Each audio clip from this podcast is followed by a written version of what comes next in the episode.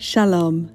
Thank you for listening to Progressively Jewish, the podcast where you can explore and connect to Judaism through a progressive Jewish lens. In this episode, on the theme of redemption, we're delighted to welcome Rabbi Margaret Jacoby of Birmingham Progressive Synagogue.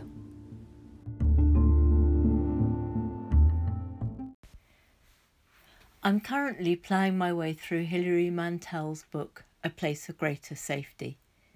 It's a long book, nearly 900 pages in a small font.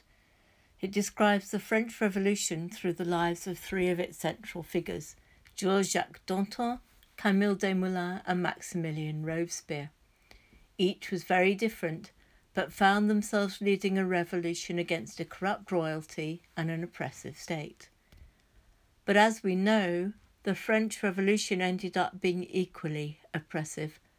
Thousands were slaughtered, and the guillotine, ironically invented by Dr. Guillotin to be a painless means of execution, became an instrument of what was later called the Terror.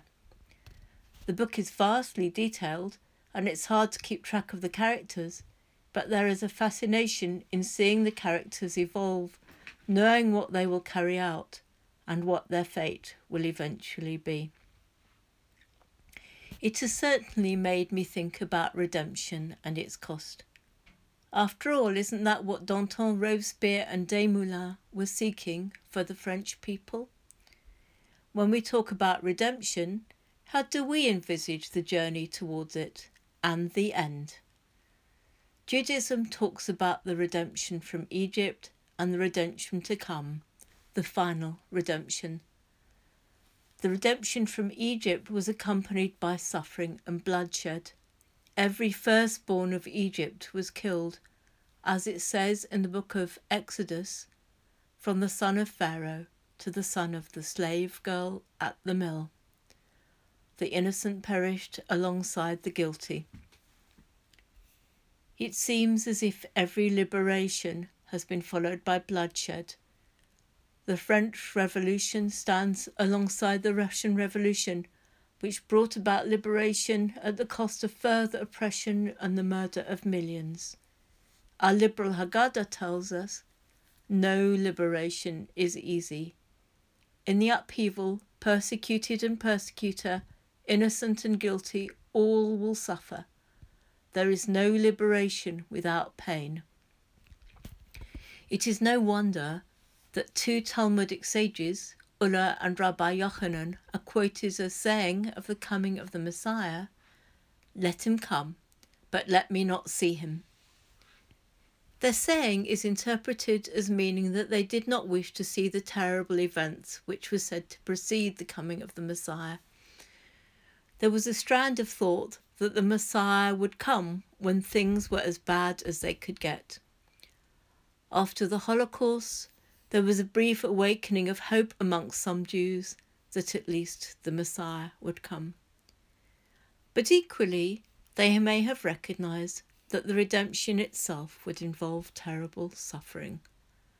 They would have been conscious of the Bar Kokhba rebellion against the Romans in the second, second century CE, when Bar Kokhba claimed to be the Messiah. In the aftermath of the rebellion, thousands were cruelly persecuted for practicing Judaism. So we have a problem. Do we hope for and work for redemption, accepting the suffering that will accompany it? Do we decide the cost is too great? Or can we find a middle way? The Talmudic debate in Tractate Sanhedrin suggests that we can. The rabbis warned against the calculation of ends. They were concerned about the dangers of messianic speculation, only too aware of what the consequences could be. Yet they did not wish to reject the idea of a Messiah and a final redemption.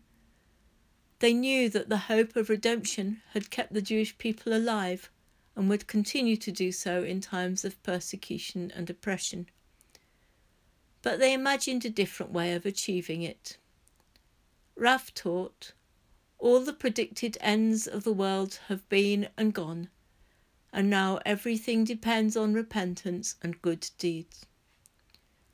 John Rayner concludes in his article Roadmap to the Messianic Age in this way Ultimately, everything depends, as Rav taught, on repentance and good deeds, on the attitudes of individual human beings, and to influence them to teach us to honour and respect, to cherish and love our fellow men and women created in God's image.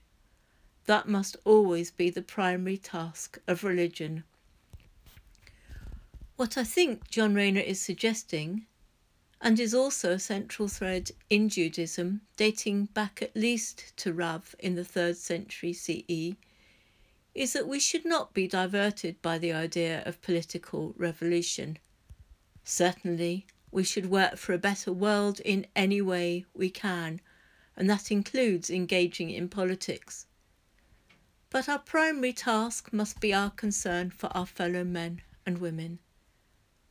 This will not bring about a revolution. It will not bring about our dream of redemption for all humankind tomorrow or even the day after. But slowly, gradually, we will attain the time of redemption our people have longed for throughout the ages. As it is said, Afal pi mamea im kolze ani ma'amin. Even though it is long in coming, still I will continue to believe.